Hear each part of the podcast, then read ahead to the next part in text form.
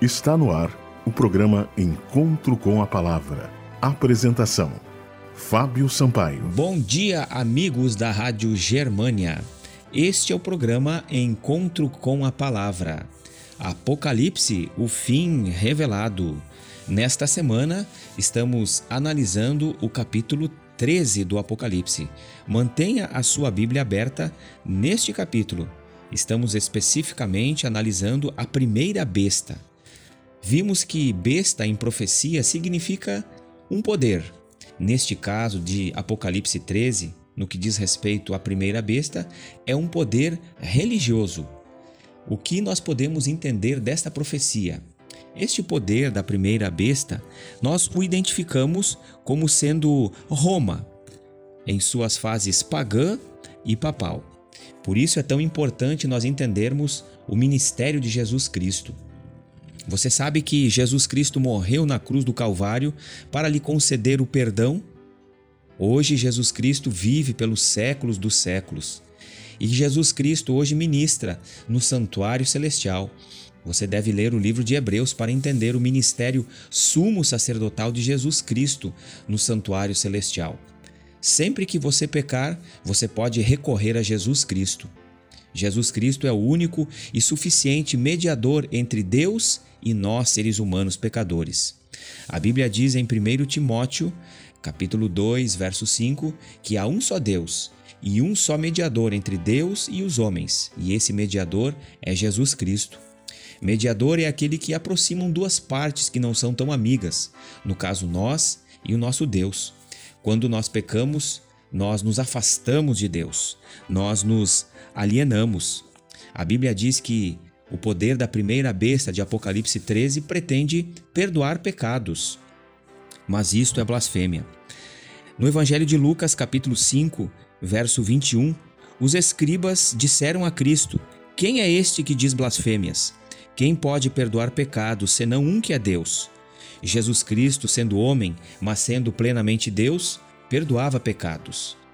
A não ser o próprio Deus, é o único ser em todo o universo que pode perdoar pecados. Os fariseus entenderam que Jesus blasfemava porque eles não aceitavam Jesus como sendo o verdadeiro Messias. E quando Jesus olhava para as pessoas e perdoava seus pecados, aquilo era considerado blasfêmia pelos fariseus.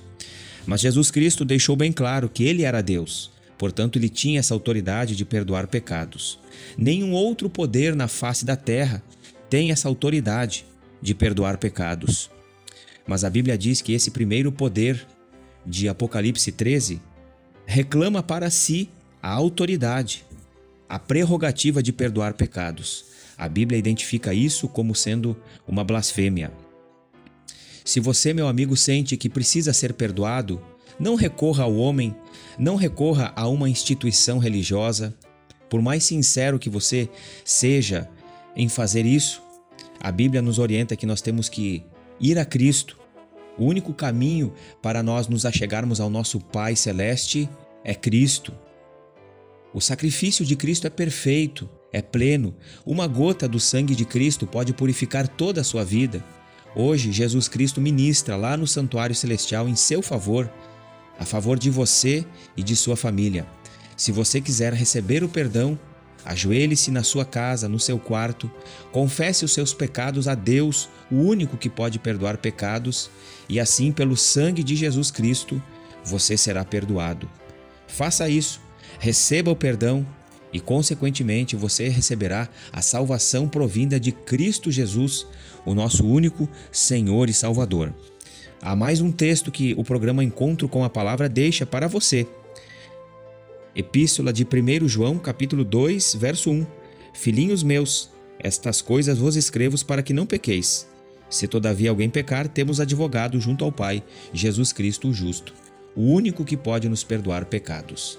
Este foi o programa Encontro com a Palavra de hoje. Mande uma mensagem para nós para que possamos lhe remeter mensagens edificantes. Anote o nosso número: 98256 2108. Que Deus abençoe a todos e até o próximo programa. Você ouviu o programa Encontro com a Palavra uma mensagem de esperança para você e sua família.